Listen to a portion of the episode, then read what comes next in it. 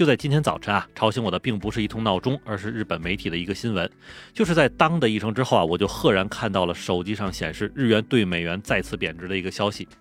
其实我相信啊，就在最近一段时间里，不少朋友都已经从新闻里听到了这个日元贬值的消息。因为就是从新冠再到俄乌战争，日本这边啊是别的没看见，就看到这个日元是哗哗的往下贬，而这个商品和税收是咔咔的往上涨。但是工资什么的呢，却是纹丝不动。当然，这个前提还得是在你有工作的情况下。而自从进入了六月份以来，日本再次迎来了一轮新的价格飞涨，并且根据日本媒体的统计啊，这一轮涨价涉及到的产品品类大概是三千多种。不过我才说到这里，有朋友就会问了：你不是要说日元贬值吗？那涨价这些事儿到底和日元贬值是有怎样的关系呢？欢迎你收听，下站是东京，八尾还在站台等着你哦。欢迎大家回来，我是在站台等你的八尾。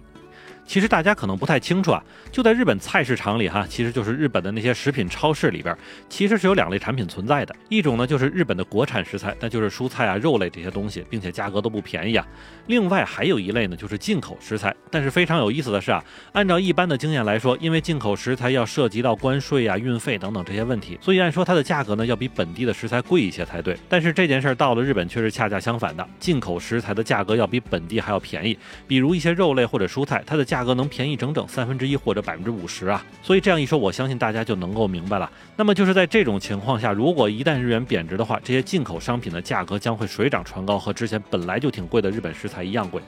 那只不过除了吃的之外，还有很多东西的情况也是一样的。所以不少经济学家就经常对日本的国内这个经济形势的描述就叫做输入性通货膨胀。其实也正是因为这个原因啊，现在放眼来看，日本市面上的东西啊，基本都有百分之五到百分之二十二的上涨，并且在这其中，就连方便面、食用油等等这些基础食品的价格也都没能逃过去。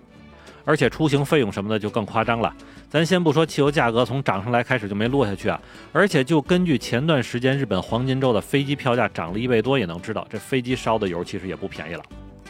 但是跟一般通货膨胀还不太一样，日本曾经国内呢是一直属于通货紧缩的一个状态，所以长久下来，这个整体的社会收入水平呢，也就是在三十年来几乎只上涨了不到百分之四。那么这个数据相比很多发达国家来说，几乎就是没有涨过工资，并且呢，就在二零一五年到一六年的时候，这个社会平均工资呢还被自己的老冤家韩国超过去了，弄得这个日本上下全都不爽。那么除了这个飞涨的物价之外，各种征税、社保的费用都在不断的上涨，再加上近几年来日本这个社会老龄化问题，这个养老金呢还被调低了一些，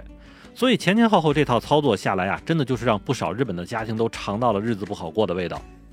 可就是在这个节骨眼上，日本央行总裁黑田东彦呢，在这个日本众议院财务金融委员会上的讲话内容，可是让大家都直接炸了锅了。他说呢，日本家庭开销的上涨的容忍程度已经增加了，很多家庭呢是已经开始接受涨价这件事儿了。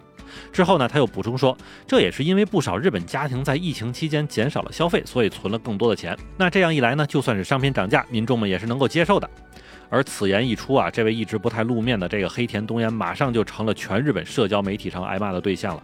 并且他也被很多日本老百姓直接描述成了不知道人间疾苦的这个教科书一般的缺德老大爷。甚至根据日本媒体的报道说啊，就在他演讲的现场，当时就有媒体记者站起来质问黑田东彦说：“说黑田先生，您真的自己亲自去超市买东西吗？”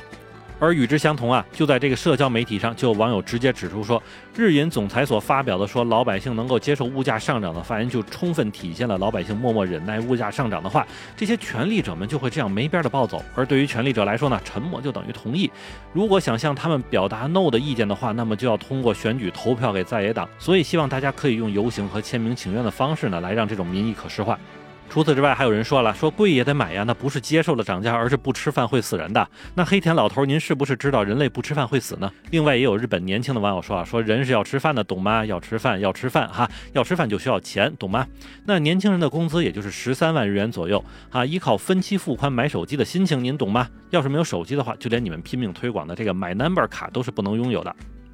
而实际上，这一轮黑田东彦捅的马蜂窝啊，可真的是没有仅仅停留在舆论层面，因为是真的太招人恨了，所以弄得几个大的日本网络媒体平台上都有人凑起堆儿来准备给在野党投票，然后让这个自民党和这个被自民党选定的黑田东彦赶紧下台吧。